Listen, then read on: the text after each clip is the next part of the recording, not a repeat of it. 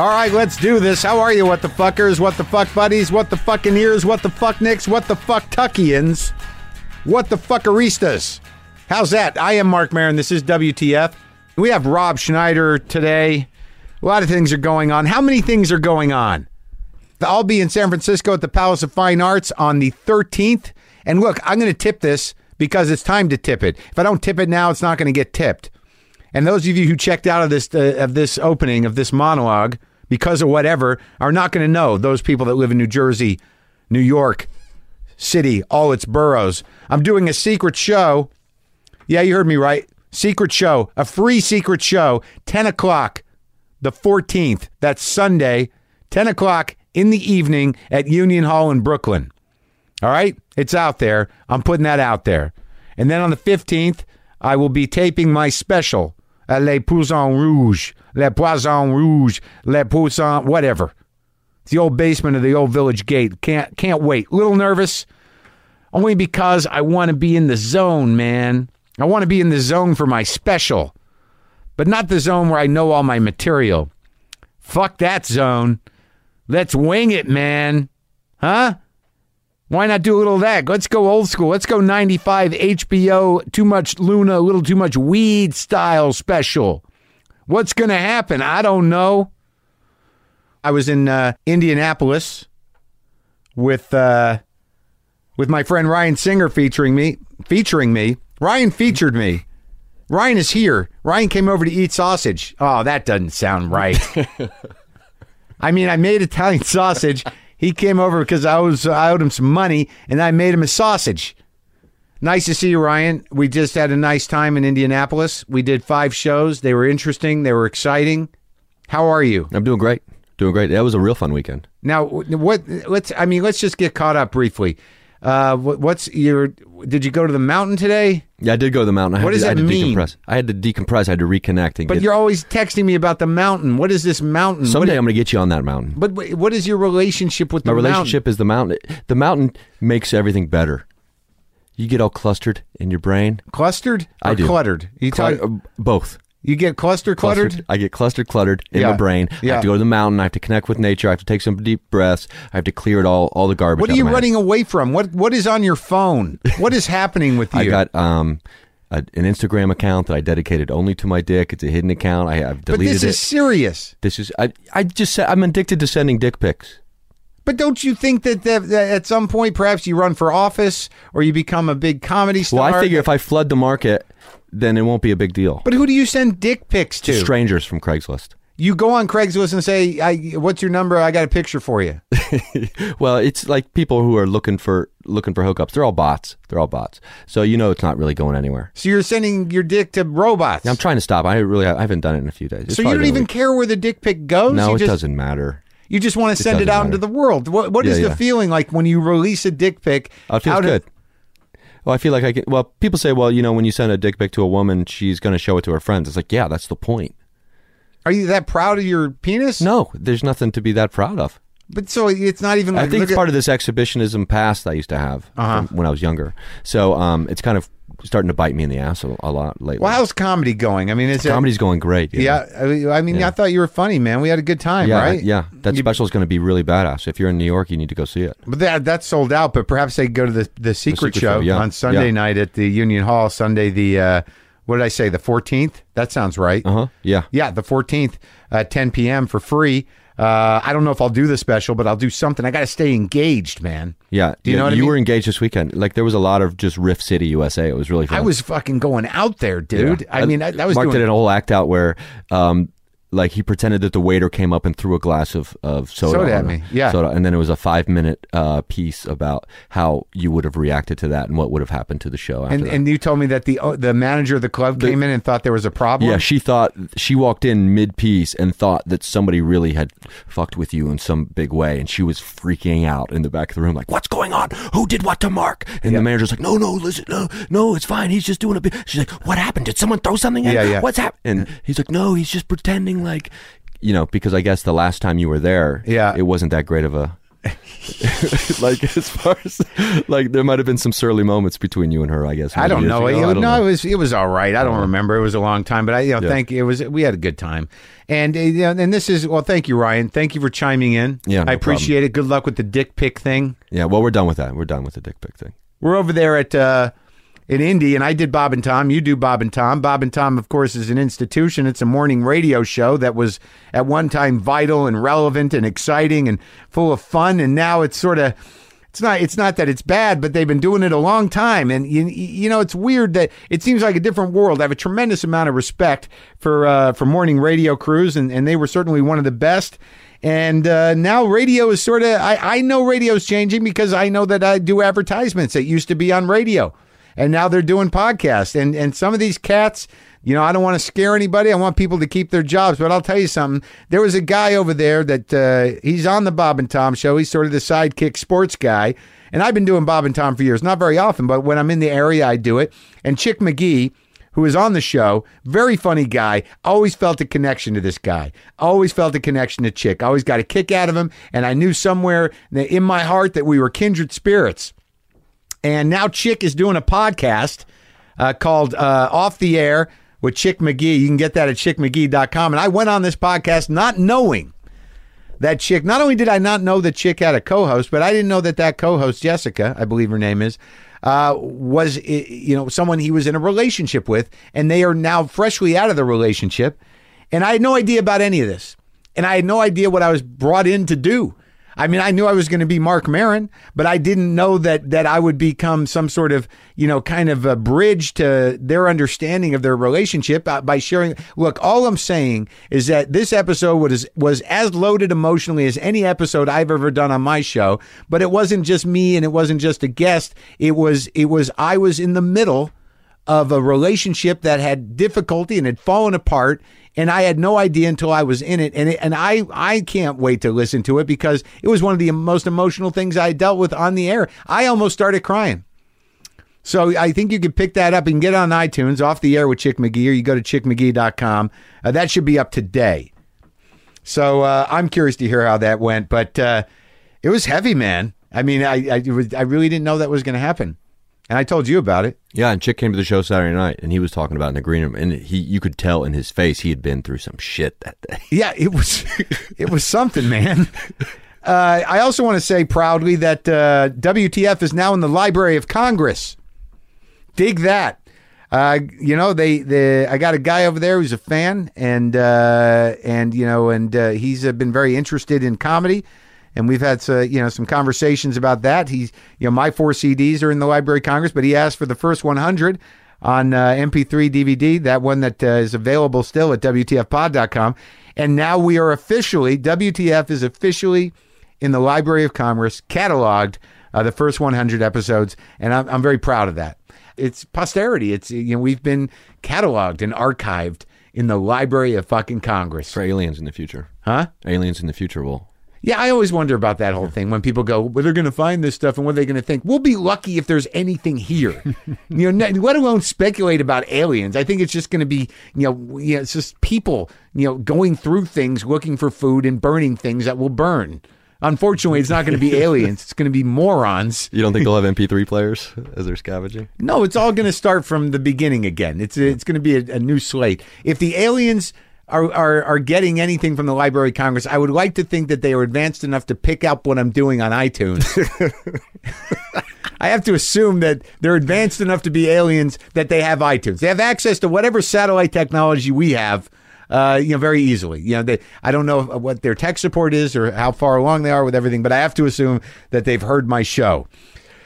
So let's get to the guest. Rob Schneider came in and burned off a little steam and uh, talked to me for about an hour. I, I always liked Rob, and, and I, I used to remember his uh, stand up, and it was a pleasure talking to him. So let's uh, let's go now to me and Rob Schneider. Thanks for hanging out, Ryan. Thanks for having me, Mike. All right, Rob Schneider.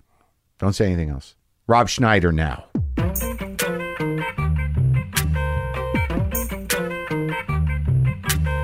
those doing some animated movie. You know, one of these. My friend does an animated animation company. Whatever's uh, the popular movie. Yeah. He knocks it off. You know, Yeah. like or instead of Madagascar, it's called Jungle. Yeah. You know, and instead of you know. Uh, emo or whatever is called the reef, you know, that kind of crap, you know, shark, shark bait or shark bite, you know, whatever's the thing. It's like s- instead of like ice age, it's you know snow, you know, and uh, but you know they make a living, and I do like eight voices, you know, it just rapes me for, you know, different So voices. y- your buddy does uh, animation knockoffs? Is that what you're saying? Yeah, yeah. It's a Korean company. You know, they Come just on. like No, I'm serious. Yeah, my friend Mark DePay.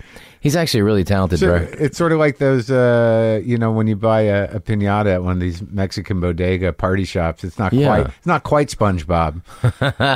No, it's but you know what's funny though? It's like Yeah.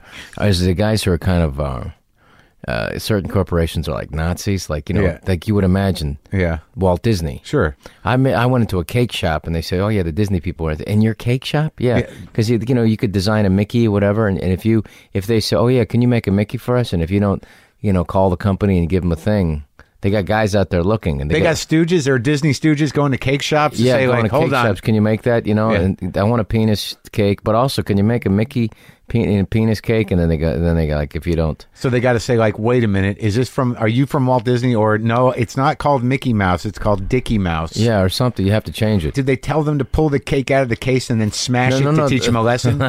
they they fine them or threaten to sue them, and then it's you know for people threat of a lawsuit or a lawsuit is Believe a, me. is a fine because you have to pay and you have to get a lawyer and blah blah blah. the worst, yeah. and so that's their way. But actually, you know what's funny is that Mickey yeah, was supposed to be um, the uh, public domain, yeah. and then they filed a. Uh, a, a thing with the court saying this is a- Steamboat Willie was for everybody. yeah, Right, I mean, okay. pretty much. Well, uh, Sure. well, it- it- you know, it's only seventy years. Yeah. So then, uh, so and it was supposed to run out about uh, twelve years ago, and then they got some extension because they're you know Disney. Yeah. And uh, speaking of which, they just and so so they don't have to. I mean, but in a few years, you can get uh, they even they will have to give up on owning Disney, owning uh, uh, Mickey. Really? Yeah, they run runs out. I mean, it does. It's public domain. Oh, i i that, really? they got an extension because they're Disney. You know, I don't even know you can get But, an but extension. I mean, wasn't uh, wasn't it a Disney product? Didn't uh, Walt create Steamboat? yeah, but Willie yeah, but and- yeah, but it doesn't matter though. Once it's become public domain, that's it. oh, really? Yeah, you know, I mean, Mark, don't know what to Mark term it. Maron, when you after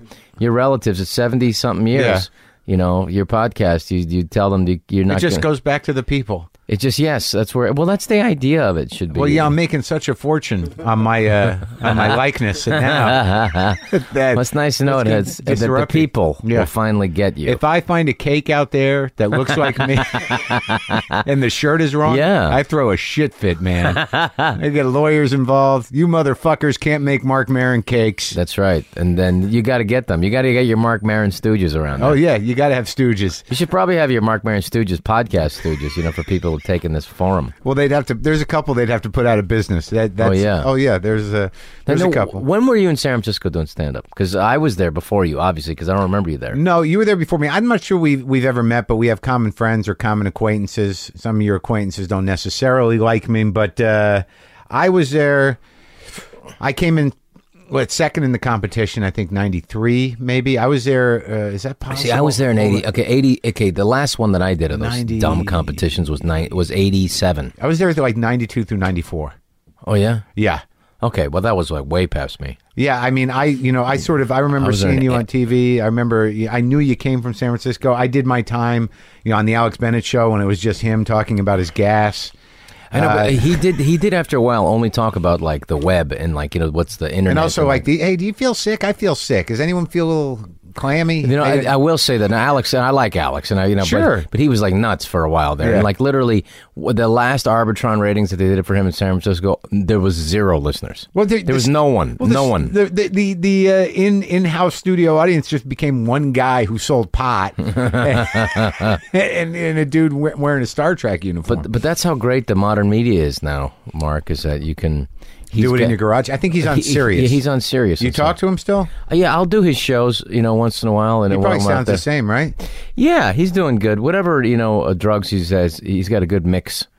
Whatever he's on now. Yeah, he was like by the time I got there, it, you know, his relevance had uh, diminished, and it was just. Uh, it But was give him credit though; he was huge though for a while. He was a kingmaker, a comedy kingmaker. I in know, that but I time. miss that. But it did, so you, you know, what- I was there like I mean, literally like Bob Goldthwait was selling out like more than just clubs. I mean, he was like an Mm-hmm. event, and the Goldthwait, and that was single handedly from the Alex Bennett show. Alex Bennett was, um, you know, used to do these morning things, and Yeah. it would pack out a club in the morning. Yeah, I do it. I do it. comedy he still club. did those. You'd go do to Cobb's, and you Yeah. know, and then Greg Proops would get you high, and then you'd be you could- wouldn't be able to talk. Right, and You right. just sit there laughing at you because you were too stupid to even function. I was on his never dumb pot. one of those baked uh, comedians. I was never one of those guys who like. I wasn't either. That was the problem. Like, you know, if Greg Proof's like, hey, you want to hang out?" And I'm like, all right. And then I remember one time he did that to me at a live event at Cobb's, and I literally was so paralyzed with fear and Oh, paranoia yeah, yeah, you know. that I couldn't function. Well, the weird thing about it is I'll smoke once in a while because my wife likes to smoke, but I don't like like like to smoke. I just do it out of you know defensively to be like you know.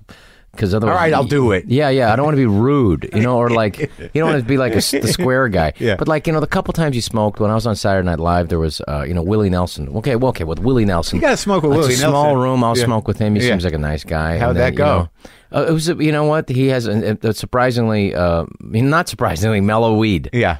like a very mellow high. It wasn't like you know spacey crazy. But then I was on stage, and I was, you know, one of those things. You know, I was promoting movies. Yeah. I kind of got lost in the system. The first time I got kicked out of the studio system, I was depressed when Disney kicked me off. And the second time I got kicked When, out, when did that happen? God, that was like after the hot chick didn't open, or whatever, you know. Is it- what- It's a what- good movie, but it wasn't. Uh, it did. We opened up against uh, Star Trek. There's a bad idea. No, I know that's that was my own hubris, my own idiocy. Like, nah, I'll go up against Star Trek. What the hell? Come on, it's like I'm playing a girl. What could go wrong? So anyway, Me then I- playing a girl can take on the Enterprise. so then I, so that crashed and burned horribly, and I Yeah. got. Kicked. I remember there was a great phone call on Monday after that movie uh, tanked. I got a phone call from uh, Yeah. Nina Jacobson, the, the then president who was then fired about a year later From Uh, Disney. From Disney, Yeah. Nina Jacobson called up and said, "I Yeah. just want you, we, Rob. We just want you to know that this does not affect how we feel about you as a movie star, which means this affects how we feel about you as a movie star." And that was it. I was off the lot, you know. In six weeks, I was gone. really? You had to pack up your bungalow and That- leave? yeah, yeah. I had, to, I had to pack up my eight boxes. I actually put my wine cabinet over there. I was such an idiot. You know, I'm going to be here for a while. Really? So anyway, you know, I'm just an idiot having a wine cabinet. You're an idiot. Wait, but did, what, what did you have invested in that? Did it, was it, you wrote and directed it, or was it just a star vehicle? You or you were actually well, on- yeah. I mean, I had an actual deal with Disney Right. because you know Deuce Bigelow made 350 million dollars. yeah. it's like you know, So they're like, this is our guy. He's Yeah, the, he's the golden clown. he's a guy until he bombs. We're going to hang on to this guy so until. how does this lead to pot? No, so what happened was, and then I got, and then by the time I got kicked off of, Yeah. uh, then I went to Sony, and then I got kicked off their lot. Now that was it. What And movie I was was, that? I Which was movie was relieved. that? Which movie This is was the second Deuce Bigelow, Deuce Bigelow two, the abortion, and um, that's when I took all the studio notes. I didn't used to take all of them before, but um, anyway, so I'm on stage promoting a movie that I don't like. I'm, I'm in some, you know, and you end up being like at the Super Bowl, Yeah. And like you know, when we were kids, if we were Yeah. at the Super Bowl, we would have like you know. I was a Joe Montana. I'm a San Yeah. Francisco guy. Yeah. I would have. liked- I mean, that Super Bowl was unattainable. I mean, Yeah. it wasn't something that great. I couldn't even get. I mean, maybe, maybe I, I never went to one game my entire childhood. Yeah. It was just not attainable for me. Yeah, Not- yeah. I'm not a poor kid. Yeah. Mm. I came from a middle class family. It's just not something we we they didn't spend money and want to get in that traffic and blah blah blah. And It Yeah. just wasn't attainable for us. so anyway, to the, so here I am. I'm you know I'm depressed about my movie not doing good. I'm at the Super Bowl. I'm promoting this damn thing, and then I and then next Deuce thing I know, Bigelow too? yeah, I'm on stage, and then uh, Snoop Dogg is like passing out. Has uh, like it, look, I, it was a joint, and I thought it was a joint, and it's the next thing I know, it's like a it's it's more like a a tube, and it's like a brown tube of, that's on fire. And I looked at, and I don't know, and I go. I, at first, I thought it was a cigar. First, I thought it was a joint because I know he smoked, but it's just this puff of smoke coming out, and I was all of a sudden this thing. It was like it's a peace pipe. It's a it's a doggy, you know, Snoop Dogg peace pipe, and then it was this. It was this, and it's what I learned later. It's a spliff. Yeah, sure. Which is like a you know, it's just a real serious joint. And so I said, well, I'm not going to be rude. I'm on stage. You know, he's doing his thing, and he's back. And I don't know what the hell I was doing on stage. So I get a, a, a hit of this spliff, and I'm telling you, I was paralyzed for 45 minutes. I couldn't move. I couldn't. I was sta- I was just stood on stage, and he kind of like was looking at me, and I, I didn't even feel like I could move or down, bounce to the beat or anything. I was just I s- you know, it's one of those things. It was just before cell phone cameras. You're able to because a thousand people would have had this, this. this wasn't the halftime show, was it? No, this is like the, one of those shitty parties the night before where people show up and whatever. But this is thank God it was before cell phone cameras, Right. Where people could 'Cause like they- videotape. they- it, 'cause they this just- would be on there forever. You've just been paralyzed with fear. At, yeah, and then I couldn't move, and I felt like my body was. And then you know you, your knees start to lock up, and you feel like you know. And then like I got to get out of here. please tell me Snoop was laughing at you. After a while, Snoop he looked over, and then but he kind of was concerned, and then he realized, yeah, that was some powerful shit. that was the shit I gave him. Yeah. so when did you? You were like twelve when you started stand up. I was about 15 when I realized there was a comedy club in San Francisco, Which one? a Holy City Zoo. Right, the classic. Uh, And so then I went there. And who'd you see first? Like right away, Steve Pearl. Uh, who Ooh, was look, on, uh, uh, who was on stage? The There's a fir- small boy here. I think I'll use him as a phone. uh, you know what? There was who was the guy? Billy Jay was a comedian. Billy Jay, there. yeah, he Kevin Meaney. Yep. Um, Stephen Kravitz was a great guy. Kravitz, how are you? Yeah, yeah. Steve, you know Steve Pearl. I hear uh, they're coming out with a turbo Colt. That's all I need is a shitty car that goes really fucking fast. hey, and then there is uh, you know the first comedian I saw though was Gonzo.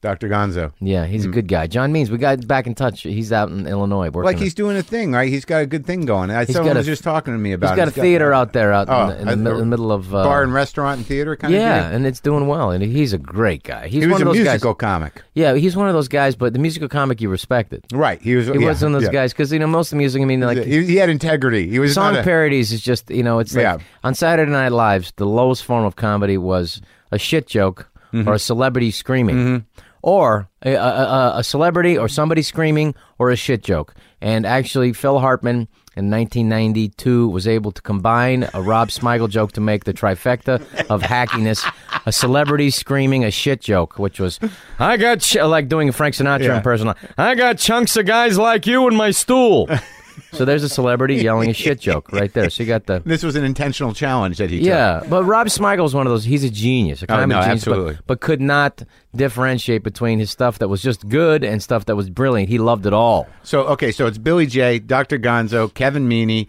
Uh, I did you know Stephen Pearl because he was Uh, a- yeah, yeah, yeah. Steve, I he still, was sort of a wizard. Uh, Yeah. Kravitz and uh, Kravitz and Warren Thomas. Warren Thomas, Oh. Warren Thomas, yeah, yeah. He was a lovely guy. I could say Warren was much, much, much funnier off stage than on stage. yeah, because he he just had no boundaries, and you just immediately became a sponge for. but his I remember humor. like, but he also had some demons, obviously. Oh, yeah. and uh, but the I remember hanging out with him, and, and he was you know with, doing all kinds of stuff. We would stay up till seven o'clock in the morning, Right. And he was doing blow, and Yeah. we would just, but he would still be one of those guys who was like funny, not like get paranoid. On he would just make jokes. We're watching TV. Constantly making jokes on everything, Yeah, yeah. And after a while, you can't laugh anymore. All I was able to do was just go. Eh. I was just like, yeah, just to vocalize that. Yes, that's a joke. I recognize. yeah, it. he was Eh. fast. He was so fast. Yeah, but I, but never disciplined enough to be on stage um to where he could craft and act and build on it, and that's what you need to do to be successful. but what now? So wait, He'd let's- have brilliant sets sometimes, Right. But it was just he would go up and down, but he wasn't able to like to craft something in a way that like uh, you know, which is what you have to do. I don't think he liked repeating things. He like he was one of those guys where he like I don't want to do my act, and then like by default he'd end up doing it. But it was always seemed like he wasn't planned. Like he'd have good bits. Well, you know, he had and what he had was an incredible likability, but even that though is only going to get you so far. he you know, was doing, and he was also a riff style. You know, there was that kind of like Warren Thomas, Steve Pearl, Robin Williams, and then Craig, yeah, yeah. Craig Proops, Matrix. Robin was the reason we had a uh, a um, yeah, a scene at the time because you know audiences were showing up to see him, and more times than not they would because he was one of those guys that just couldn't help it. You know, he's dying to get on stage. He's so- on stage right now somewhere, no matter where he is. Yeah, I know. I, as a matter of fact, I had not performed up in San Francisco, and I performed up there. The It's Throckmorton. literally, it's an Did you go old- to the Throckmorton? It was the uh, Mark Pittas place. It Yeah, was, the Throckmorton Theater. Okay, yeah, yeah, yeah. That is like an you know, it's it's like a senior center with seats. Yeah, you go You back- know, yeah. it's like I mean, I found- Backstage and uh, uh, yeah. and in the audience. And I saw Mart, Mart, Mart Saul. I saw what was left of Mart Saul Yeah. backstage. He's still he's What sitting there saying, remains of like, Mart I Saul." invented everything. Yeah. I, I, I said that once. but uh, it was still great to see him. But you know, it's funny. He co- shows up, but then he doesn't leave the back room. He doesn't go see the show. No, he that's just a go- perfect comic. That's a comic. Yeah, well, he doesn't like. I've asked him to interview. Like, he's got some weird beef with me or something. Uh, I think he's one of those guys that thinks that he invented, you know, writing and paper. And Yeah, I mean, no, but there's some of the guys. You know, one thing I've noticed, Mark. And, Doug and- Ferrari's back around. Is he really? Is he? really? Oh my gosh! Well, Doug Ferrari was another guy who used to murder, and I go, "How is this guy?" I remember, I swear to God, Yeah. Doug Ferrari is a guy who used to sing song parodies for people out there. yeah. He was murdering so hard, and I brought a girl who was with me at the time. You know, I was, a- you know, a hound, and I, Yeah. was, I was this girl who was a dancer, and I just, she was just nuts, but I was just totally into her. She was laughing so hard at him, I broke up with her. I swear to God, I said, "That's it. I can't. hang- I don't care how hot this When girl did you is." first go on stage? No, so I was 15. I walked to the, uh, you know, I I had my dad, and was this lovely guy, Marvin, a nice Jewish guy from San Francisco, uh, Marvin Schneider, and he, uh, and I said, Dad, Still Hmm. you know-" around? No, he's passed away, uh, uh, and um, So I said, you know, hey, Dad, there's a club, uh, the Holy City Zoo, and and, and I said uh, they on Monday nights they let anybody go up there, and he said, let's go. Yeah. So that was it. You know, I had a trombone as I tell you know play trombone between jokes. You and- did? and it was just weird, you know, because when you're a kid up there, Did you have a trombone? yeah. Uh-huh. And so when you're a kid, you know, it's like it's uh, you, you have to be the audience has to be in a in a, like you know how how baked I was with Snoop. There was a kind of there was an ambiance happening. There was yeah. like a that you have to have that so the audience can be relaxed and they can settle into you. There's like a mood that has to happen. Yeah. When you see a kid up there, your au- audience just stiffens up and go no. yeah, yeah. And then you know I don't know what the hell to talk about that's going to be relatable to these people. You know they're not going to laugh at my Why the science teacher trombone? jokes because I thought hey I could do it between between jokes. So but it was an earnest thing. It's between jokes, I'm- and I swear to God, that's what I did. I only did it one time, and I realized the the waste of this. But then I, I I remember like, it must have thinking, been as big as you were, the fucking yeah. horn. But here's the best part of Yeah. it, you know. Then I started going. Anytime I was 15, I had a car. Yeah. I, you know, because I was working. I was like a, I worked for Chang and Chow 76 in San Francisco. Yeah. John Chang and Patrick Chow. And they had a It's 70, 76 station? 76 station. What on were a- you doing? No, I was I was pumping gas because that, that was when they used to pay cash a Yeah, lot of times, sure. you know. And I was the only guy I didn't steal from them, so they loved me. They used to tell me, I said, you know, I said, oh, Rob, why don't you call? Why do why you want to finish school for? You work here full time. no, no, you work here full time. No, no, quit that job, that school stuff. No, you work here. That's it. No, no more. And I went, you know, but I kind of like I want to do other things. No, why do other things? No, I can't because they knew that they could add the bill, and I was it was even, you know, Right, when I right. was working. So no, you stay here, work full time. That's it. And they just, you know, they I, I wanted to do other things, but they were they were lovely people. But they also the only time that they, you know, that that I, you know, I never, I'm I'm just one of those things. I just will not steal. I just have that thing about that. Yeah. You know, uh, I mean, I'll take a pen. You know, pens I got. I will Sure, steal. sure. I'll steal your fucking pen before the end of the day. But the uh, so anyway, the only thing that, that uh, so people that would come in, and the only th- ever the f- bad thing I ever did was they would make me change brakes. Like you know, if somebody came in, they you just needed to adjust it. No, no, change it. Yeah. And I go, but it looks fine. No, no, no, no. They want new brake. You give them new brake. You know, you got the customer all right. So, So you knew how to change brakes? that's about the only. You know, what, I, I can fix anything on a Volkswagen because that's what I had. Yeah. But the um. So anyway, I started get being able to get around, and I, and I was able to get to that club, and I was you know uh, sixteen, especially Yeah. sixteen, hitting that club, and then um, and I remember like the club owner, I forget the guy's name who was running the place. Samuels? Somebody Oh, Samuels? no, you mean Jim Samuels? Uh, Yeah, was it Well, Jim? Jim, he was the comic. He was like the guy who won the comedy competition in '82. He was a super nice guy. But he didn't own the club? No, he didn't own the club, but he basically. But that was he was such a great guy. Uh, Yeah. I mean that's why it's like you know when I grew up, you know, you know, gay people were like uh, you know uh, my heroes because they were such lovely people, and Jim was one of them, who was just this lovely, lovely, great, generous comedian. Anyway, so in I- San Francisco in was San really the, a big, it was like celebrated in San Francisco. You know, I mean, which it is- was well, well, you know, we also had like the first openly gay, you know, city council. Yeah, yeah. You know, Harvey Milk, Yeah. um, and I was in school when he was killed.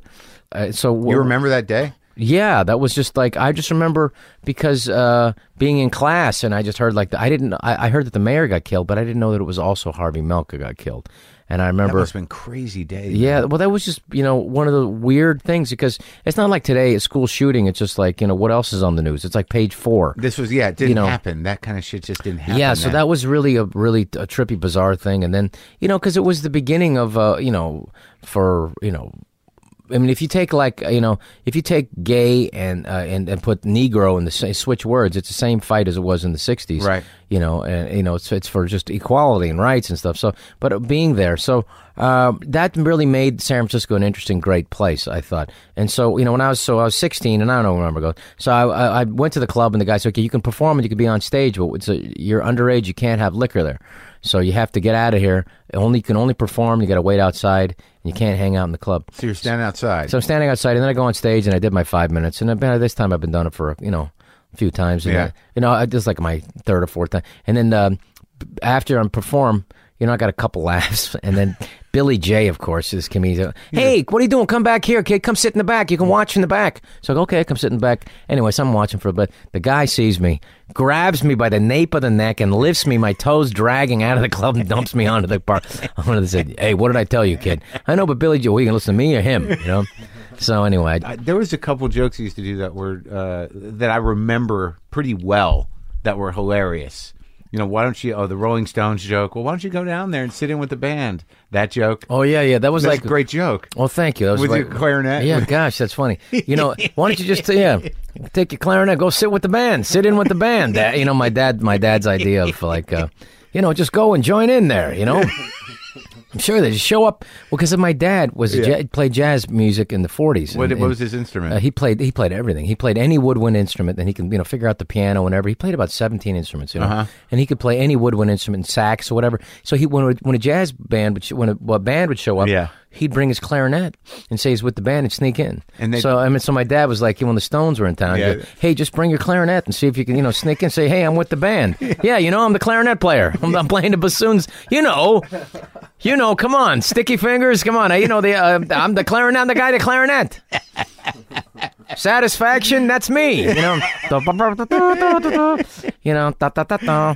Uh, so, but th- you know, that, that's the great thing about having parents who are older, and hopefully, my, my my my daughter will feel the same way. well, what, how old were they when they had you? Well, my, my I was the last one. I was the accident though. So I was my parents were like mid thirties. how many brothers and sisters do you have? I got uh, two brothers and uh, and three sisters. And, See, uh, you just had a kid. I just and had you're a my kid. age. You're a month older than me. I think you're yeah, 49. 49, baby. Whew. Because I got a girl now, wants a kid. How old's your girl? She, uh, well, my my wife's uh, twenty years younger than me, which is Yeah, great. that's you the know? same with me, man. She still wants to do things, leave Yeah. the house, have friends. You How's know, that going? learn how to read, all this stupid shit that's unnecessary. no, I said I'll read it to you, honey. Well, how's it going? It's going, except that you know she's got a lot more energy. And here's the deal, you know, Okay. uh, part of the machismo for being a guy Yeah. is like you know I can't admit when I'm tired. Right, You know? right. It's like you know when you're in your twenties, Yeah. the difference is going out with the girl. Hey, you know I want to throw you down and.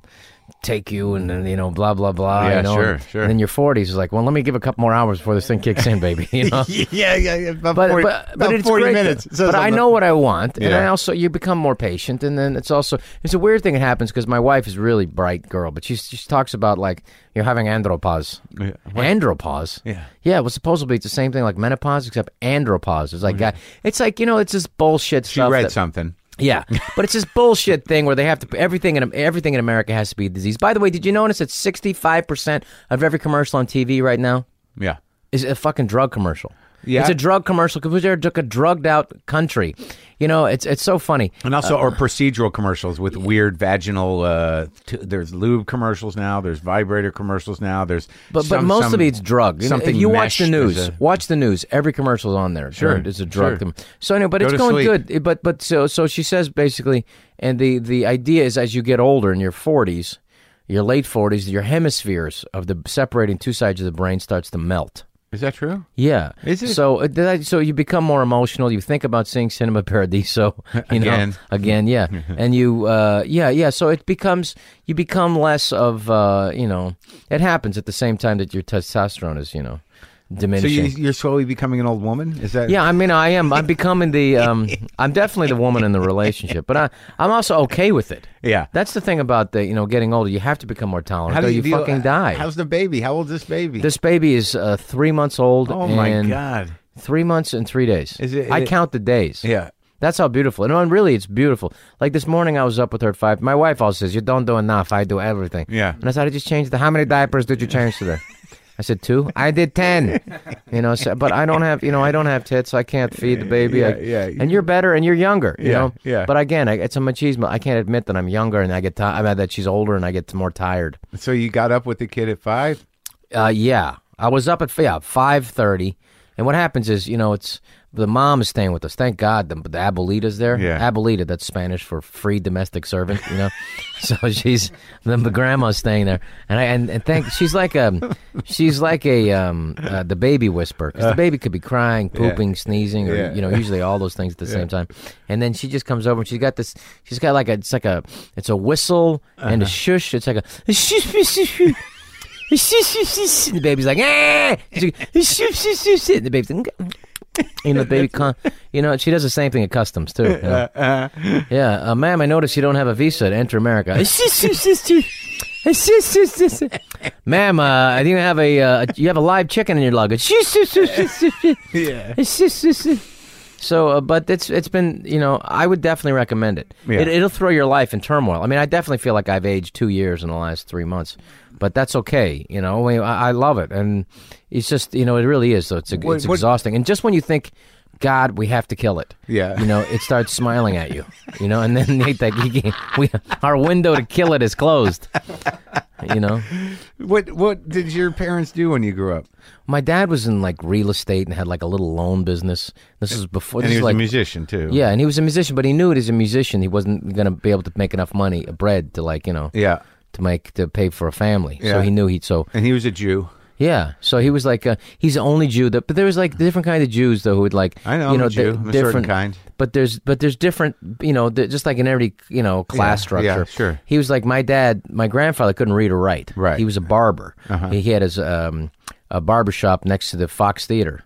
Uh, in, San- on Br- Market Street in San Francisco. Really? The old Marks, the old Uh-huh. Fox Theater. And um, my dad used to shine shoes, you know, and my dad was telling me like, you know, they used to have stickers. Yeah. Where the stickers and you could, you know, during the war, Yeah. the World War, the big one, World War Two, the the soldiers would come in and Yeah. they, they'd get a haircut and whatever, and then he'd you know give them a facial for like another nickel. Yeah. And then he, my dad would sign the shoes for another couple of pennies. Yeah. And then if they wanted to spend a dime, they could win a bicycle. Uh-huh.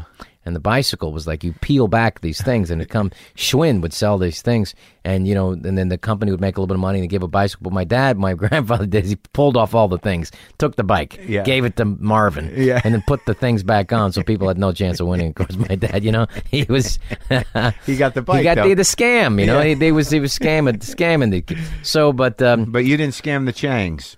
I never scammed them Changs, them damn Changs never got scammed by me. Uh, but the, Sarah, yeah, growing up there was just you had you had at your disposal. But at the same time, wherever you grow up, I think is really boring. Well, wait, your mom was Filipino? My mom's Fili- yeah, my mom's Filipino. So we had like my mom had great timing.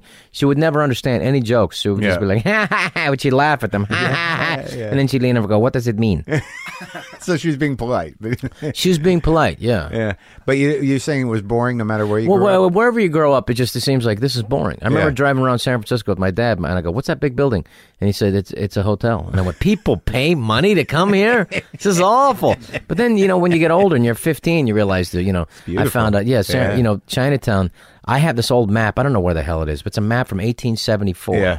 of Chinatown, and it's a map Mm-hmm. that's uh, from the police station that marked out all the opium dens because they were legal opium dens, and then the white uh, with the Chinese prostitution and white prostitution. Really? Okay, yeah. So the whole thing was red, which Yeah. means it's on a, fu- the whole thing was an opium den. Yeah. and there was like uh, yellow, which means it was all. Chinese prostitution everywhere, and a couple little white things. So for the guys, you know, you get bored. You go, you know, I'm tired of these Chinese prostitutes.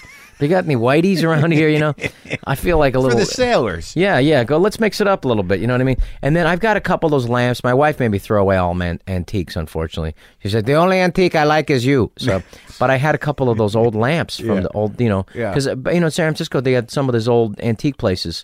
There was used to be a place on uh, on Grant Street, Yeah. called Old Vogue or whatever it was, or like there was Some of a- those antique places are ripoffs. They're fake antiques. some of them, but these guys, I believed. Like this Yeah. was one of these old, like the, you know, and it was basically with gas these lamps. lamp? They lamp, yeah. There was like a little lamp with it's an alcohol lamp. Oh, right, That right, they right. go around, and then they the guys would you know take their pipes and smoke off it while they're sitting there getting baked, thinking about Oh, so that's going a lamp whore- they used going to, whoring. Yeah, yeah, yeah. And so I said, wow. Well, San I think it was Francisco- probably one or the other. Yeah, I mean, in my uh, my knowledge of opiates, there's not much fucking going on. That- That's true, That okay. is the fucking. that is true. Okay, yeah, you're right. So, but that was a great place. Well, to- I mean, don't get mad about it. but the the um. But wait, let's It's, let's let's huh? track the career for a minute, can Okay. we? Because I I, Yeah. want to. So you- okay, so you start doing it when you're 16. Yeah, and then I got to buy when I found out. By the time I was 20, and I got to like, um, But you were sort of a prodigy in a way. I mean, you know, people liked you. You did the little. They called you Little Elvis, right? Yeah, I mean, I And got you by had the- 19, by 20, I was hitting it, and I was 21. I got a, I got the old other cafe. That was the blessing for us. Was that cafe, which was run by fake hippies. Yeah. they would pretend to be your friend and pretend to be giving you a good deal and then steal from you. And uh, they liked me because I would be MC. That was in the East Bay. no, no, no, no. This- other uh, cafe? The other cafe was right in uh, Carl and Cole in the Haight Ashbury. in Oh, San really? Francisco. Okay. And that was the place, and like the be- the head the headliner at the time there was Dana Carvey. That was the guy, and I opened for him, and he had a real audience. Then they were jazzed. They would line up around the block to Well, he see was him. sort of like came from street performing, didn't he? he was the biggest guy. No, he was um he he like uh, I'm thinking a, second Whit- a Whitney Brown. Hey, Whitney Brown. Yeah. Well, he did more than street performing. He was that guy did time. that guy did you know that guy did prison performing. Yeah, He's, that, a, that he's a character, dude. yeah, that's the only guy that I that I would n- I'd never had a conversation with when he was on Saturday Night Live because I knew he was an evil guy from being in San Francisco. But he's a very uh, he. When I, when he was on Saturday Night Live, he tried he he got in Dennis Miller's head and he, he said he said hey la, Dennis um Let's go. Let's go watch you." And he'd he'd watch the tape. Dennis Miller, or or, uh, you know, A. Whitney Brown was watching a tape with Dennis Miller, and, and and Whitney was just going, "Look at you! Look at the fear. It's nothing but fear. You got nothing." I mean, I'm telling you, man. I'm telling you, this isn't working. Look at that. You're crumbling here. And he was like, and Dennis was just destroyed. And went like, and then he realized, "Hey, this is an evil guy trying to ruin me. I let this guy into my house. I, you know, it's like you know, it's like letting the devil into your house. Anyway, so he would try to get into everybody's head, you know, and then you know. Well, taught you an important lesson not to let people in your head. Yeah, yeah. But I so whenever he would even try to have a conversation with me, Yeah. he would like the weirdest thing about him was he tried to have a conversation with. I don't know why we're talking about A. Whitney Brown. He would have a conversation with you, and I would just turn around and walk away. I would never even. And I would never even engage And he would. So he, by the way, so he would have a really try to quick way to get in your head, like I heard you sucked at blah blah, and that was I walk. I go, you know, I wouldn't even get to the end. That one sketch you stunk, and that was and that was it. All right, so wait, okay, so here you are. You're at the other cafe. Yeah. yeah, and uh, Dana Carvey's the big deal, and that was a music venue too, or Uh, was it no, all kind- no. It was just like a, it was like a coffee shop, little restaurant run by fake hippies. Yeah. and um, who and then and then they they just you know they got rich off this place because people would show up and they pay like 10 12 dollars on a Friday Saturday Right. which was like ridiculous you Right. know? and um and then we would you know th- then they, there'd be people would come in Jerry Seinfeld would play that place and it was like a, it was one of the uh, hipper places in the whole country What year was this, man? this is 84 yeah, you know okay, so you're talking, you know, you're literally 84, 85, 86. This, Uh-huh. That was the gold standard there for San Francisco comedy at that time. Right. I mean, it really was. I mean, they could say 82, 83 other comedians, but for, for me, that was the really, that was the time where it was an explosion of comedy. and you were featuring, or you could headline. Yeah, or- no, no. I was I was basically an MC, which I was happy to do it because well, the best thing about for me was I could MC and then which you know uh, and introduce all the comics all night, and they they liked the the club liked me, the the fake hippies liked me because I could. Keep the audience there 'Cause you didn't they'd be- steal. and I'd be drinking, and I and I never stole. Yes, Chang, no, no, trusty, why you want to do that? Just no, don't go back to school. No, you stay here. You got a future here. I'm pump number three. You got a future. Thanks, Chang.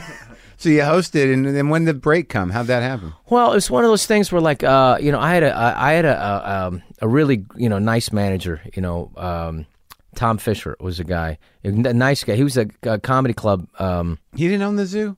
no, he didn't own the zoo, but he booked a bunch of places, and he was really super nice to me. Had a heroin problem, Sure. but never. He seemed to have it kind of under control.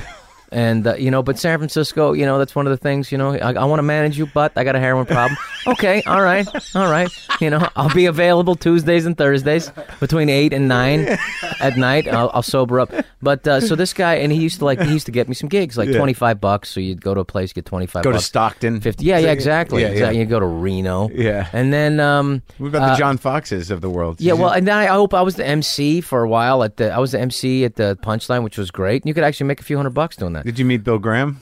yeah bill graham actually saw me it's funny bill graham saw me and said hey you're funny kid and i started to get hot about Yeah. 1985 you know? Yeah. said hey you're funny kid you know what 85 86 that's Yeah, when yeah. and he said they you know they got these bands coming in from england Yeah. you're gonna open for them you're young you're hip they're gonna like you and i went like okay and and uh, cut to i'm opening for this band uh call you know their big hit was you spin me around around baby round around like a record baby and they're like really hardcore everyone's dressed black they have their hair dye, hair dyed black and they got like you know and they're pale it was like and and I literally I'm on stage trying to tell a joke. A quarter flies right towards me, hits me right above the eye. Good night, and then a bottle. And I said, "Whoa, that was it," you know. And then I and then they said, "Kid, it's not working out." and then I know, but he he still had me open, you know, you know working eh, middling. I think started middling at that time in a um for his his punchline. Yeah. because he owned the punchline at the time yeah, yeah. but he was great. You know, I mean, he was one of the guys who was, you know, uh, kid, you know. You're gonna be huge. I'm never wrong. You know, it's one of those things. It's like, really, am I? And, and but but in '84, what really helped me a lot was um, '84, like maybe maybe it's '85, maybe Yeah. like '85, '86, about that. Yeah. But Jay Leno was like, you know, he was on uh, on Letterman doing like, "Where's the beef?" Yeah. You know, what's your beef? You know, Jay, Jay what's your beef? I'll tell you my beef, uh, Dave.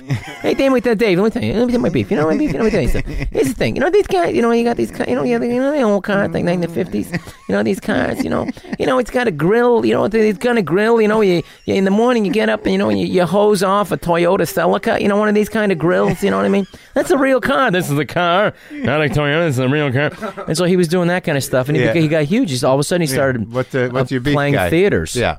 and so uh, I in He's my- a funny comedian. Oh, he was a great comic. He Yeah. was Mm-hmm. the strongest comic. You know how like you have your killer bits when you first start. Okay, Yeah. Five minutes from now, we're going to get to that killer bit. and Yeah, I'll just yeah. get through this weak section. then I'll get to the kill, and then I'll space it out. And then I will get to the killer bit at the end, and then I'll you know I'll be okay. Yeah, filler. It's all Uh, filler. Every bit of his was a killer bit. It was Yeah. a monster bit. Yeah. And then in '85, you know, he was the absolutely the strongest, best comedian in the country by far. He was the best comic of his era. So anyway, so he, um, my manager said, "Hey, listen, you know, he got booked, and you know, he like helped book him or something in these This is theaters." Fisher. Fisher, yeah.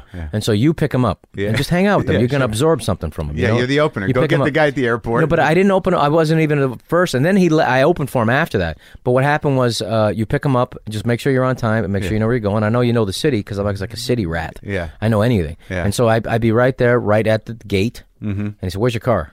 And I go, oh, it's, it's right up front, Mr. Leno. And so we go out in the car, and then after a while, you go, "Hey kid, you know, what are you a comic? You know, What do you need?" I'm like, yeah, yeah, I'm a comic. "Uh, how long you been doing? it?" And so he, here's what happened was was the I think the second time I drove him, he said, well, um, you uh, you know a good Chinese restaurant? You you from here? You know, you know what I mean? I go, yeah. He said, you know a good Chinese restaurant? I said, I know the best, Mr. Leno. And he said, you know it's open right now? I said, uh, absolutely, right now in Chinatown. But well, I took him over to the you know, Sam Woe's, and I took him and I said, you know, and I said, he's going to want to go to a fancy place. I took him over to Grant Street, and Yeah. I said, there's a place that's where they bring the you know the president, you know, Yeah. the, eats there. And Yeah. President Car- there's a picture of President Yeah, Carter sure. up there. What place was that? So that was on Grant Street. I forget the name, but second story Yeah. Grant Street. So I took him there. Yeah. And he was happy. Yeah. Because it was a good restaurant. Yeah. I'm not some schmuck taking Yeah. him, you know, some dive place. So I'm sure he's used to by that time. And uh, so I said, hey, okay, come in. You know, and I'll buy you lunch. You know, you drive me around. You know, you know where the radio stations were. You know, it's good. And so he said, so how, how long you you a comic? It's finally, he, that came out three hours later. Yeah. You a comic? Yeah. How long you been doing it? I said, you know, about, you know, maybe eight months, ten months. And I said, yeah, okay, you know, listen, all you need is five, you know, just get five minutes that, that kills everywhere. You don't have that, you don't have anything. All these comedians say, you know, I got two hours. Who wants to hear two hours of material? I don't want to hear. So just get five minutes that kills everywhere. If you don't have that, you don't have anything. All you need in LA is 20 minutes to become a star. So, truth be told, I got five minutes that killed. And what I did was, if, if even comedians were talking about the same subject, I take it out. And I said, I knew I was getting somewhere when I was taking stuff out that was working, Right. But it just wasn't murdering, Right. And it wasn't as keenly individual for me. Anyway, that five minutes, six months later, that five minutes I did on um, on the Letterman show, you know. Before the young comedian. Well, actually, no, no, no, no. I got on the young comedian, uh, young comedian Who special. got you that? Uh, no, no, no. The Young Comedians, but that was '89. Jeez, this is this is like you know, but between '86 and '89, that's like when you're a kid. Yeah. that's like ten years. Right. You know, it's the theory of relativity. Right now, it's like you know, three years ago for us is like a dump. Yeah. a long dump. Yeah. and for uh, you know, but uh, when you're a kid, three years that's like a gigantic amount of your career. So by that time, yeah, I was ready to hit it. But I never had more than 25 minutes of killer material Ever. at that time. Now I do. I mean, I, I now I was always envious those guys had a monster hour. Well, you were one of those guys that somehow avoided the sort of uh, kind of road headlining for years. Yeah, I mean, thing, I, at you know, that you- time, no, but the comedians in, in the middle acts were Yeah. making more money in 1986, 87, Yeah. 88, Yeah. especially 88 when there's you know when the comedy clubs started blowing up all over the country. Right. 88, 89, as a middle act, you can make 1500, uh, sometimes 1750 to go you know, out, yeah, just in uh, middle act. yeah, you know, and you can make a living. And now it's 100 bucks a show for guys. yeah, it's crazy. in Middle act, Yeah, so they're just it eating doesn't it out even there. exist anymore. Even the headliners are making like eight hundred a week. Some, so you know, if, unless you're like a TV, you know, known guy, it's it, it's it's tough. You know, yeah, and so okay, so if you the first thing you got was young comedians. You did Letterman before that I did Letterman in '87, and the in next, New York. They the flew next, you out to New York the next day, I had to move to LA because I know I got an agent, and I, you know, I, and so then after I, Letterman. and so I, I got an audition to be um, for a movie. It sounded good because Charles Grodin was in it, and Yeah. Dan Aykroyd, and and uh, and Jim Belushi, and the, it turned out to be like this piece of crap called The Couch Trip. But at the time, it's like a movie. Are you kidding? I never auditioned for a movie. you know? Yeah. So okay, so I, I drive down to LA. On the way down to LA, I crashed my car. I literally it was an old. I had an old. Uh, you know what the hell was the car? You know, it was Ralph Nader's "Unsafe at Any Speed." Pinto Cor- or Corvair. Corvair. But the where the Corvair- hell did you get a Corvair? You know, it was just this, this some. You know, it was just a cool. You want to you want to have an- a cool old card for the chicks. You it's know. a weird car. and it didn't even have seatbelts. A 1960 Corvair. Luckily, it was really muddy, Yeah. so it just slid. And I remember I wasn't even scared. I was upside down. I was like, I'm gonna be okay. I'm gonna be. I flipped. You know, like you know, Where? like in Big Sur? Where I the hell? just filled up on I five right below um, uh, the 156. You make a right, and it was just, I just filled up a tank, which means the back was heavy. Yeah. and the engine's in the back, so it means Yeah. you know you're basically you're you're doing a two wheeling. you know? and um, and then uh, I. Uh, I started uh, anyway a tumbleweed, and I literally just just tried to turn like a half an inch, and the next thing I was fishtailing exactly what Ralph Nader. I just saw Ralph Nader in my head. What were you thinking? well, I figured you know maybe this car's safe because it survived, and it's like no, people used to have to put sandbags in the front of a Corvair. to weigh it down so it wouldn't spin out like this. And I, of course, I'm an idiot, and I'm like 20, and so uh, I- I'm upside down on the, like a cat clinging to the carpet with my fingernails, Yeah. and it just slid to a h- stop. And I, I remember I didn't get like I didn't think much about it. I dinged my shoulder a little bit, Yeah. and then I got I climbed out, and then uh, I had to literally climb out and roll down the window, and uh, and then this truck driver said, "I can't believe you walked out of that one." And I went, "Really?" He says, "Yeah, man, I see this all the time. No, dead people do that stuff." And I went, Whoa! I said, "No, no, if it wasn't for mud, you'd be you'd be messed up right now." yeah. So, anyways, holy shit. So did he drive you to your audition? Uh, so here's what happened. Funny you say that though. I had no credit cards because I had no credit. Right. You, know, you didn't have to have credit or insurance back right. then. This is this is the you know the 80s, the Yeah. good the good times. Yeah. And so I didn't have credit cards, so I thought, okay, when am I going to get to LA? I got an audition, blah blah blah.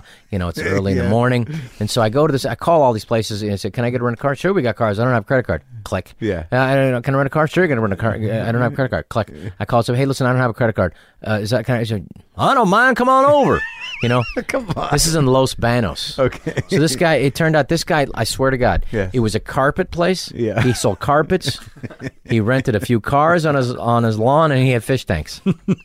so so anyway, and I said, you know, and he said, well, I said, how much is the car? Yeah. How much you got? Yeah. And I said, I got like two hundred bucks. It's two hundred bucks. and I like, okay, you know, all right, here we go. and he sold you the car. He ba- no two hundred bucks, and then you got to bring it back. And I said, when do you? He said, uh, I said, when do I need to bring it back? When you coming back up this way? and I was like, well, you know, probably you know a few a week. I don't know. He said, that's good to me. So anyway, I get in this car. It was a Ford Granada that was just basically as almost as unsafe as the car I was just in, and it was just so old. It was like a seventy-five. It Yeah. was literally seventy-five Ford Granada. I know because my dad used to have it was like a seventy-seven Yeah, Ford yeah, yeah. Granada. You know, that was like a you know. So anyway, I'm dri- I drive down to the, the place, and I drive down, and then I'm like, um, and it's a piece of crap. And then here's the thing: is it's, it's January, Yeah. you know, and then it's um, so in San Francisco, it's cold, Yeah. right, Yeah.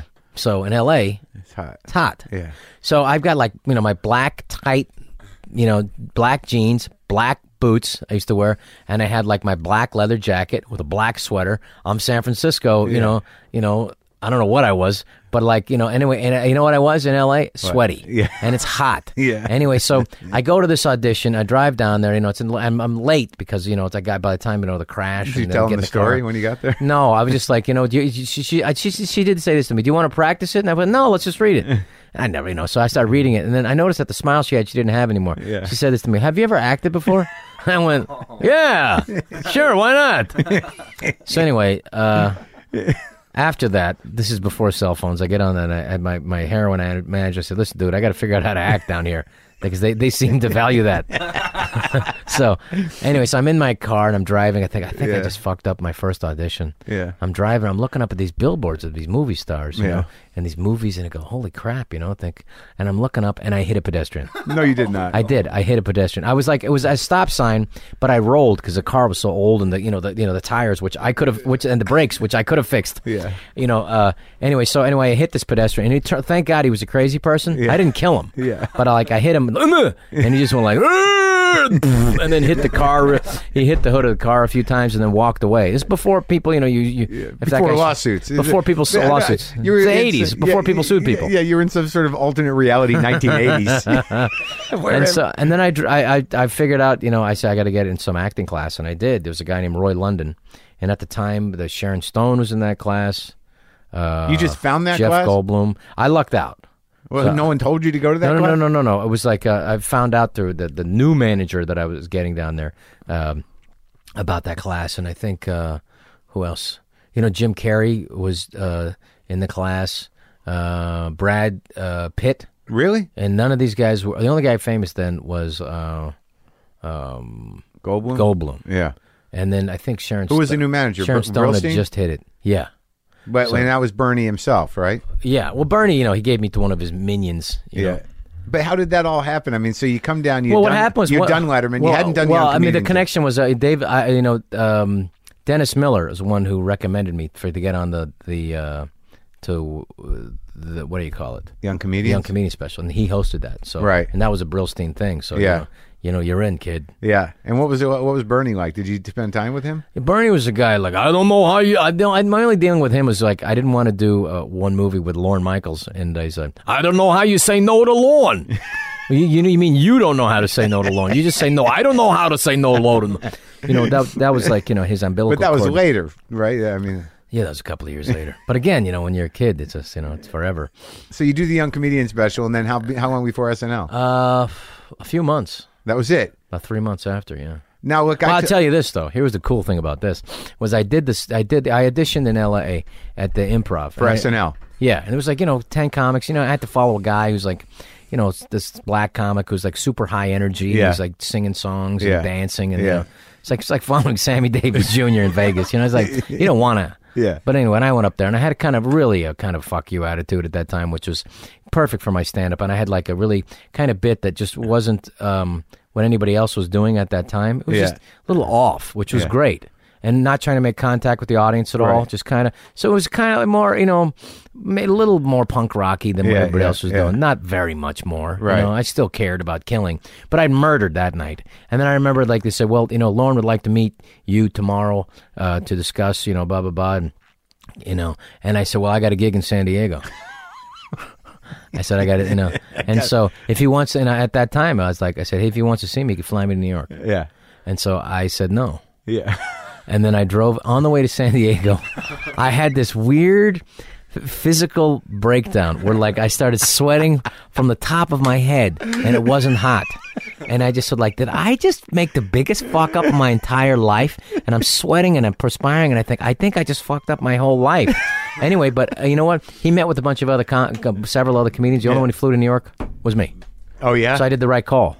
yeah. You have balls, man. So and then and then, then they hired and here's the best part about it was that David Spade got hired because they said we're a comedy writing team.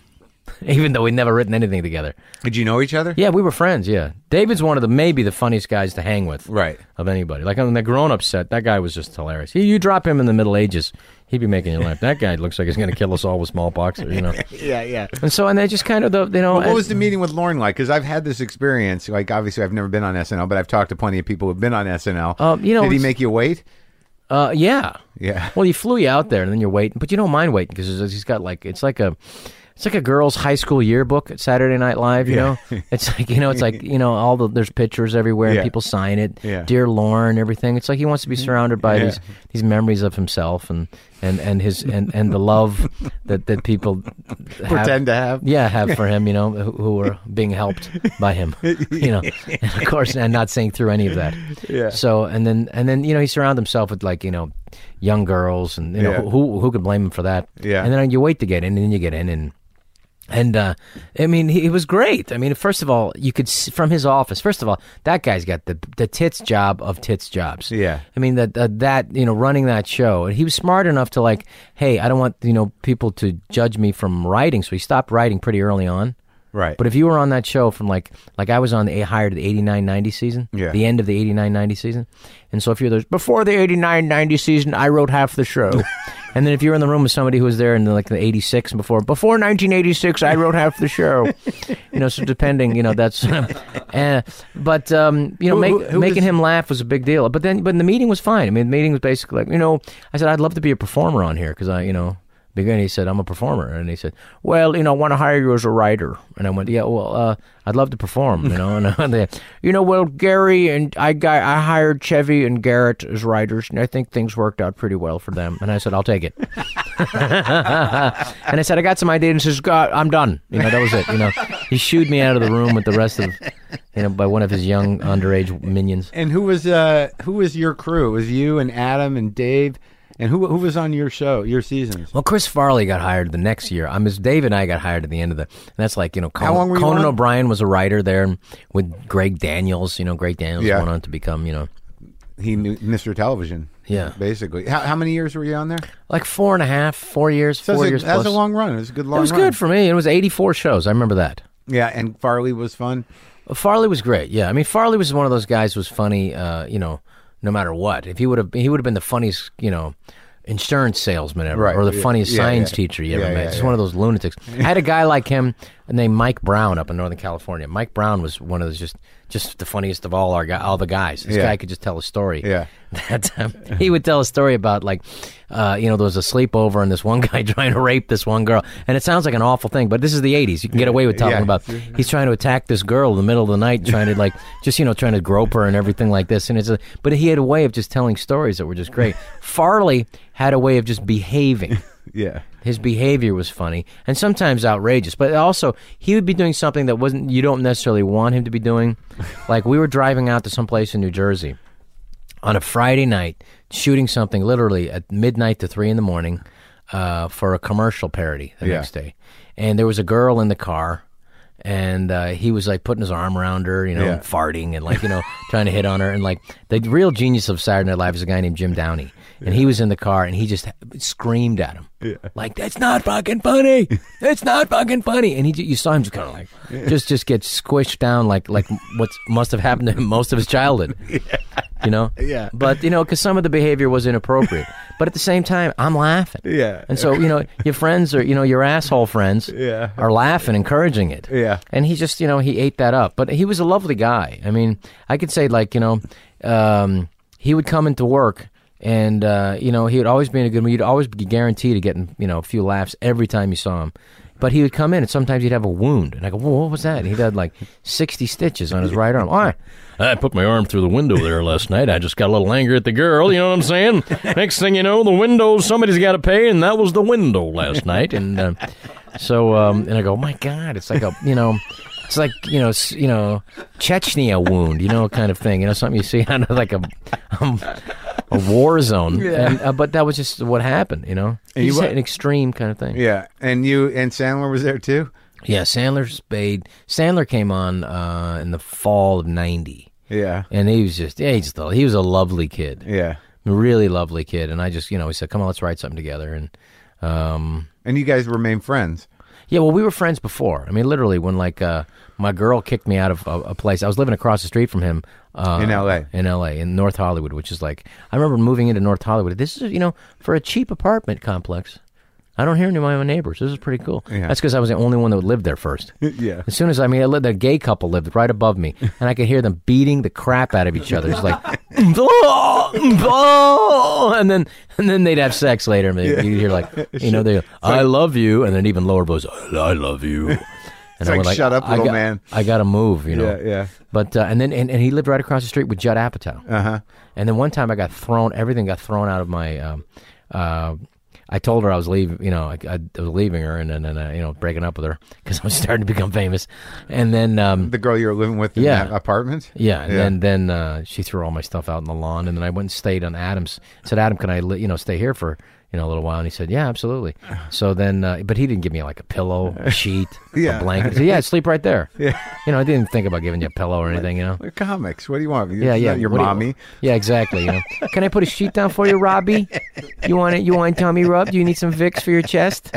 You know, none of that what do you stuff. expect from those? So I'm guys? sitting there, you know, it, it's uh, but um, See, like Norm, uh, not Norm, but uh, he came on too, right? When- yeah, yeah, Norm. Uh, I like the more gruff Norm. But, yeah, you know, thing. Uh, nah, nah. yeah, yeah. Here's the hey, yeah, yeah, yeah, Mark. Yeah, I'm telling you. yeah, I'm telling you, yeah, yeah. he's mellowed. Yeah, I, well, Norm is a genius. Norm's brilliant. I mean, he's a guy that was like too g- smart, and like th- as far as like for Saturday Night Live, he would do sketches. The audiences would stink, to be honest with you, because a lot of the tickets were given away. No, You know, lo- uh, um, you know, Lorne Michaels and the, the crew, they would give their tickets to friends, and the, all the a lot of the audience. Sometimes you'd have a great show audience, Yeah, uh, you know, a, a great, you know, um, you know, uh, what do you call it, rehearsal audience. Yeah. And then the live show would stink. Yeah. Because all the tickets are given away to the friends, and all the friends of the friends of the friends. Yeah, they're just they there want for to a go party. To the, Yeah. They go to the, want to go to the party afterwards. So it's like you know, you'd have an amazing potential great sketch, and all of a sudden people go, "Where's the party? You guys gonna go to the party? Where's, when's this party? What's this show gonna end so we can go to the party?" yeah. Woo! So there's a lot of woo, and so Norm Norm would have really funny sketches Yeah. that took. I mean, that was. I'll tell you, the bottom of that show, the worst was that show was was seeing um, the uh, you know the parrot sketch with John Cleese, Michael Palin, bomb. That's how stupid American audiences can be Yeah. at the bottom of it, and that was on Saturday Night Live. Like you know, that was at, just after I left, but that's how stupid the audiences can be Right. in America. Yeah. and uh, that's what was really depressing. Right. and so sometimes like Norm had a great sketch about uh, Charles Carroll. Yeah. And he played Charles Crow with all the you know the makeup, which is totally unnecessary because the audiences didn't know the hell most of them know who he was. But it was great because he used to do those things on the road. Yeah. because I'm Charles Crow, and I'm because he retired that weekend. Yeah. and um and he said after 30 years being on the road, there's some things that will remain with me always. Mrs. Barrington's pies in Lexington, in Lexington, New York. And I'll remember how those cherry pies tasted and the warmth of her company. And I said, uh, and I'll remember, I'll remember a certain young basketball player in um, in Kansas City, Missouri. This little three-year-old could hit shots and blah blah blah. And I'll remember the postage stamp collector in in Maine. But mostly, what I'll remember about the road is the sex. The sex in every town in America, and so you know, I'm, I'm not giving the, Yeah, the bit yeah, justice, right. but but it's really funny. The sex with you know Mrs. You know being on top of Mrs. You know Mrs. Hurley in Sacramento, California. She liked it in every way imaginable, and you know, so it was just a really funny, yeah. and it it had a beautiful setup. Yeah.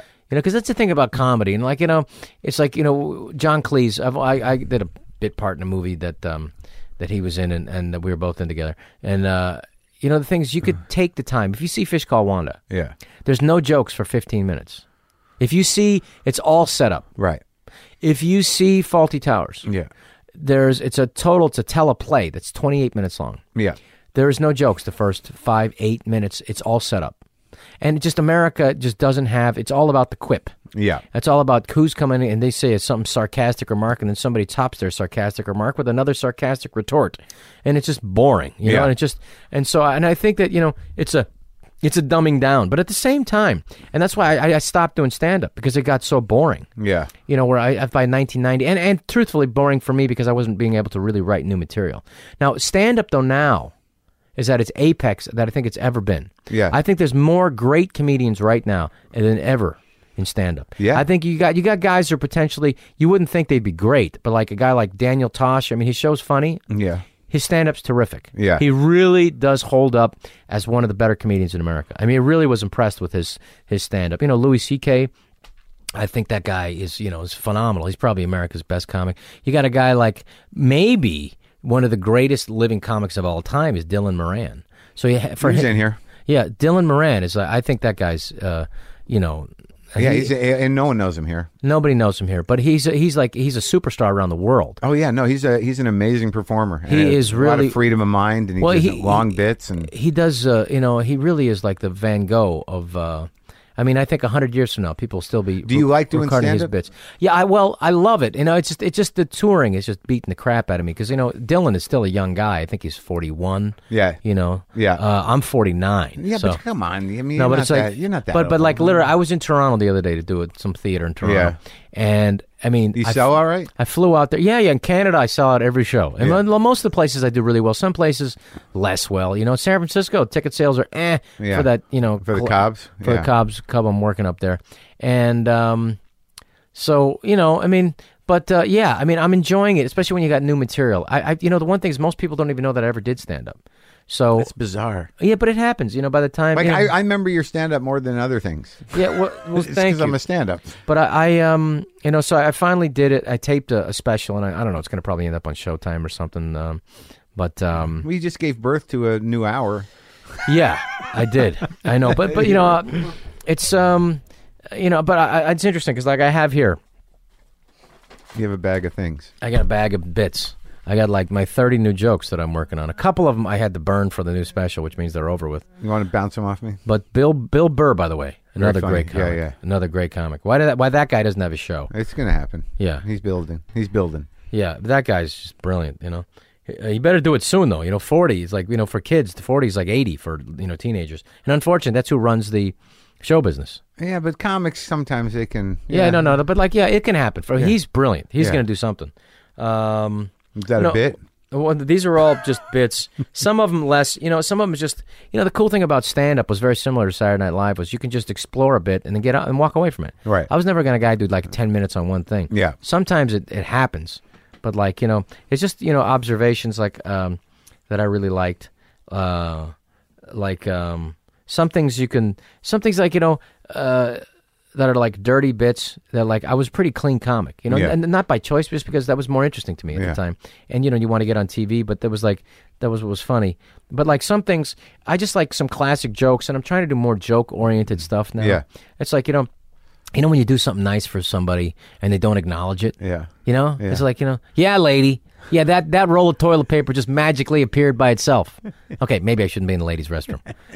You know, I mean, it's um, One-liners. yeah, I made some jokes. Yeah. like Rodney would do. Yeah. I saw Rodney. w- We flew all flew out to see uh, Rodney. It was Chris Rock, David Spade, and Adam Sandler, and uh, a couple other guys. And we went out and saw one of Rodney's last shows. And um, the last couple of years that he was performing in Vegas, he was so great. He said, "Hey, I know a lot of jokes," and he did like you know, he said, "I do two hundred jokes." Yeah. I mean, that was two hundred jokes That's crazy. in an hour, you know. And he remembered them all. I mean, he was like crazy. Did you guys hang out with him? Yeah, you know, so you know, Rodney, um, and Quentin Tarantino was there that night, and um, Quentin, you know, showed up in his pajamas, which is you know annoying. That- He why? Because Rodney because we're was gonna be wearing there his? for two days. Yeah. The guy's wearing pajamas Yeah. the whole trip, you Yeah. know. And so, so Rodney, we went up, and Rodney s- smokes pot, you know. Yeah. Rodney smoked pot. So uh, I said, I didn't know, you know, you smoke. Oh, yeah. Well, And I yeah. said, hey, I've been smoking every day for thirty years. That's why I'm still alive. Yeah. That's what he would tell you. Yeah. And then um, then he'd have his robe on and he'd be open and he just you know his balls and his dick would be hanging out. And you'd have to look at, look away from that. And anyway, so he said, well, you know, and he still really cared about the act. Yeah. You know, he said, hey, you guys, what do you think of the material? What do you think? What do you Yeah. guys? Was it hip? Did- what, he said. Uh, he said it wasn't. s- Uh, was it square? That's what he said. Was it square? Yeah. And then Tarantino was baked, obviously. And he said, "Oh yeah, man, it was the squarest. I mean, it couldn't be any more square. I mean, I'm telling you, man. And you know, Rod didn't know when the hell Quentin was. Or, I mean, I'm telling you, man, it's absolutely square as can be. And he said, "Hey," and Rodney's like, "Who the hell's that guy? Is he serious or what?" and and I had to go, "No, Rodney, he doesn't mean that. Yeah. You don't mean it, right? Square. No, he's saying square isn't bad." Yeah.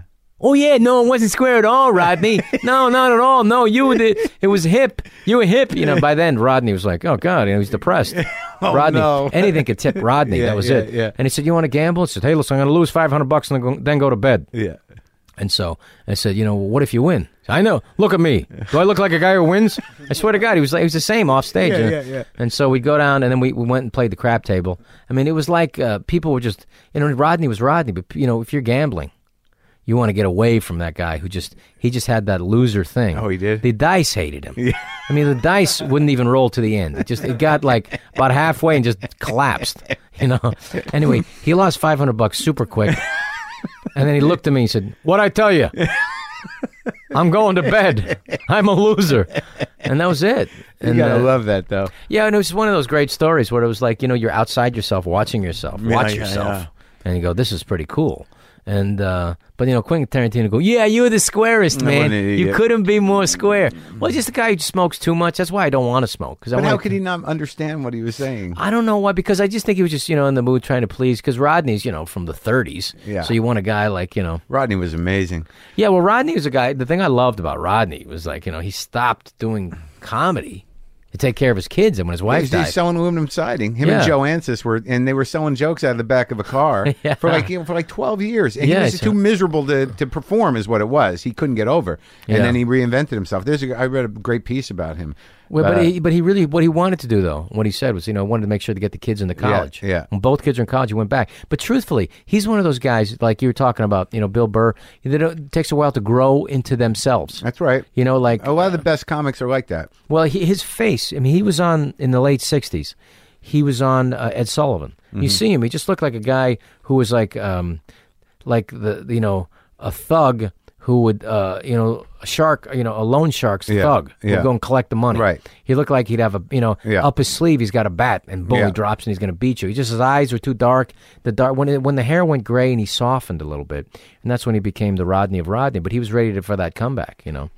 So what do you got going? It's Well, in my way, in sim- a similar way, I feel like I feel like all about the turnaround, right? Yeah. Well, Yeah. in some ways, for me, it's like I feel like I, you know, uh, you know, stand up has reinvigorated me. Good. So I feel like I can, you know, if I can just, you know, deal with the, you know, the the the the tough schedule, that I, I think I can have a real, uh, you know, resurgence as a stand up, which is great, you know, because I want to be known as a, as a great stand up. What about movies anymore?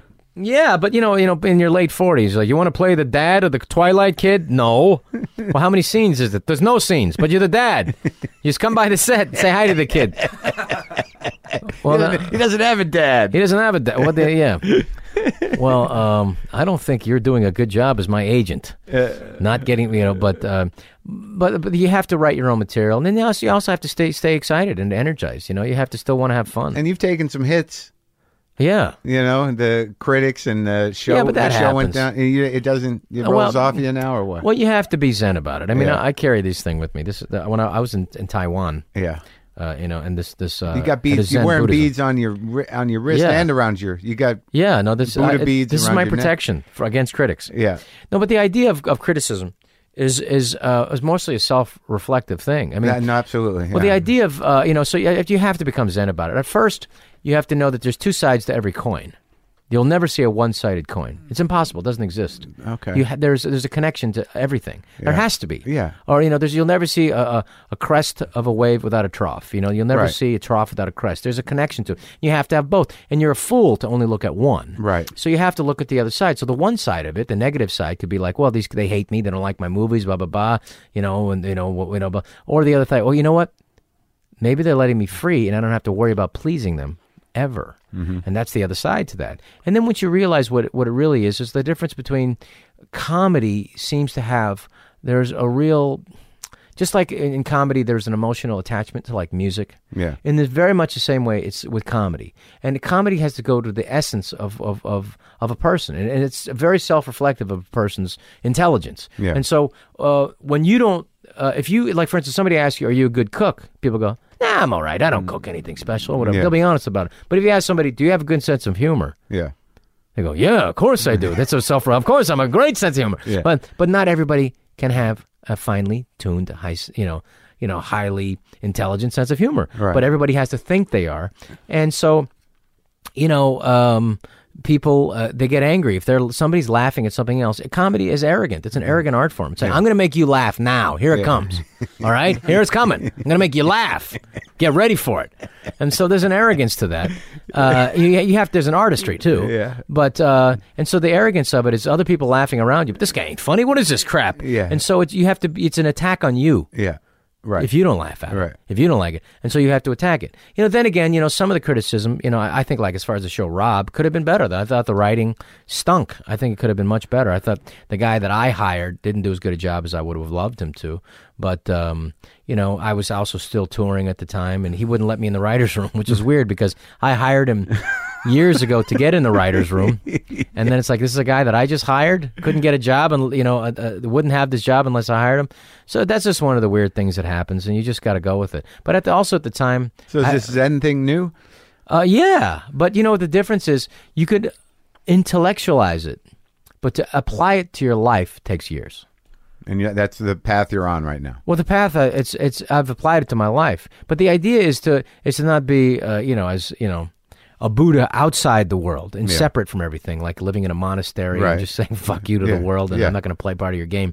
It's to be a Buddha in the world and not being so reactive to it. So basically, is to uh, not swing out at anything, even your own death, Yeah. to not let these things get to you. Right. And it's all a test. I mean, I realized pretty young, even with Zen Buddhism, you realize what it is y- without the name of it. You know, Right. But you have to describe Zen Buddhism not what it is, but what it isn't. Right. It's not a religion. It's not a philosophy. So what is it? Well, you know, I mean, if anybody says they know what it is, they're a fraud. Yeah. So, but there are some tenets to it, and then you you c- start to realize, you know, it's just your way. Uh, uh, it's a way of interpreting the world in a different way than as you see it. It's kind of like Freud would describe the world as uh, a child's view of the world is an oceanic view. Yeah. In other words, a child, a baby, like my baby's three months old, now, Right. can't differentiate between the mother and herself and and like the world. They think when the baby closes eyes, the, uh, the world closes. There's an oceanic view. So I it's- still have that problem. so it's to go through the world with that viewpoint, but from not the child's viewpoint, from an adult's. Right. So, like a Zen Buddhist master in Japan said one time, he said, um, "You know, I used to think there was a di- there was no difference between me, my mother, and that tree, and the river, and the mountain." And through greater study, I realized there was a difference between my mother, the mountain, me, and that. And then through more study, I realized there wasn't a difference between me and And then through more, stu- more more study, that there was a difference. And so what and it then he is- said, "You're going to go places, kid. I got an you're gonna, English band. You're going to open up for these bands. You're going to be huge. Let me tell you something. You're going to get quarters and bottles thrown at your head. Then you're going to realize this is a mistake. There's no difference between you and the quarters and the bottles. But so just at- let it go, kid. But at the time, you know, you, you know, at the time you think, yeah, I'll do it. He thinks it's going to work. Yeah. And then you realize, no, Yeah. this is ridiculous. Yeah. But that's that's the the fun thing about show business and what's happening now with with uh, Amazon's going to have their television online Mm. and, and Netflix has a television show that's there and you can watch whenever you want. So it's going to open up. So the studios, if they're not careful, are going to be like the long distance phone companies yeah, they were a 20th century phenomenon that disappeared and that's going to happen unless they really branch out and start to become uh, you know and right now they've gone from 180 movies a year to 120 in the last three years 2009 2000 so who's going to pick up that slack and then from 2009 I mean, I mean, from 2012 to 2014, it's going to go down to 90. So basically, it's going to be superheroes and Twilight movies. and whatever's on the computer. Yeah, and so yeah, whatever on video games that Yeah. become a movie. So that's it. And so somebody's gonna have to pick up a slack, and they're gonna have to make it for it's an aging community, it's an aging uh, uh, uh, culture, and somebody's gonna have to make movies for people who want to see movies and or or have s- the minutia of like a show on FX, like Louis C.K. uh, Enough people see him, that's enough. Yeah. And and so uh, it's finally going to happen. But in any time, you know, where there's a, a consternation or there's a, a kind of a, a a redo in show business, like it was in the late '60s, Right. when the old studio system collapsed, it opened up the gates to some interesting stuff, and that's what's about to happen now. And that's what I think. What's interesting with stand-up is we have the complete freedom to do what we want to do on stage, and I like that. But I'd also like to get back into cinema and do a few movies. But you know, the difference now is like I don't want to just do a movie to do a movie. I want to do a movie because I really like it and because I want to spend a year of my life on it. You're, are you writing any movies? Yeah, I'm finishing a movie that's taken me a year to write, and I'm almost done with it, and it's almost t- tough to say goodbye to it. And I feel like you know, you know, when you're really writing it, when you feel like the characters are talking, and you can really see it. That's and it's emotional. That's really connecting, and that's a movie. And I'm going to do it in Spanish, and there's going to be absolutely no money in it, but it's about a a, a, a um a TV novella because my wife's Mexican, and so like she's opened up a whole world to me. Uh, and it's it's about a a, um, a Mexican uh, you know soap opera star, TV novella stars. They're bigger than movie stars there, mm-hmm. and he's gay, and he's got to. It's about to come out, and he has to marry some pop star, pretend to be with this pop star to um, um, you know, to cover up for that. And it's just a story about the two of them. And it's really nice. It's just a nice little story that, uh, you know, will probably be remade in English and ruined. Well, I look forward to that. There's that, and I'll probably end up playing a girl again in some fucking movie in my 50s. Well, thanks for talking to me, Rob. It's a pleasure, man.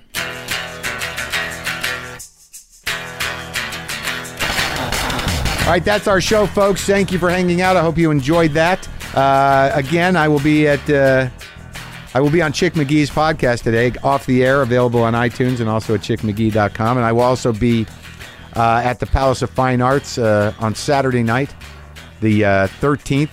There's a free show of me sort of getting, uh, you know, doing a little workout before my special taping, which is sold out uh, on the 15th at Les Poissons Rouge. But there's a free show on the 14th, Sunday night at 10 p.m.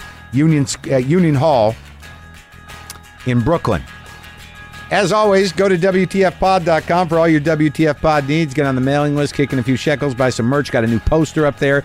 The Boomy Lives t shirts and the Coop t shirts are on their way out. So if you want those, pick those up. Uh, what else? You can go on the comment board if you must. Try to be pleasant. I don't mind arguments, I don't mind criticism, but don't be a dick. All right, how's that? Don't be a dick. What else? Oh, I just burped. That that is not professional. That is not professional. Okay, are we good? Okay. Boomer lives.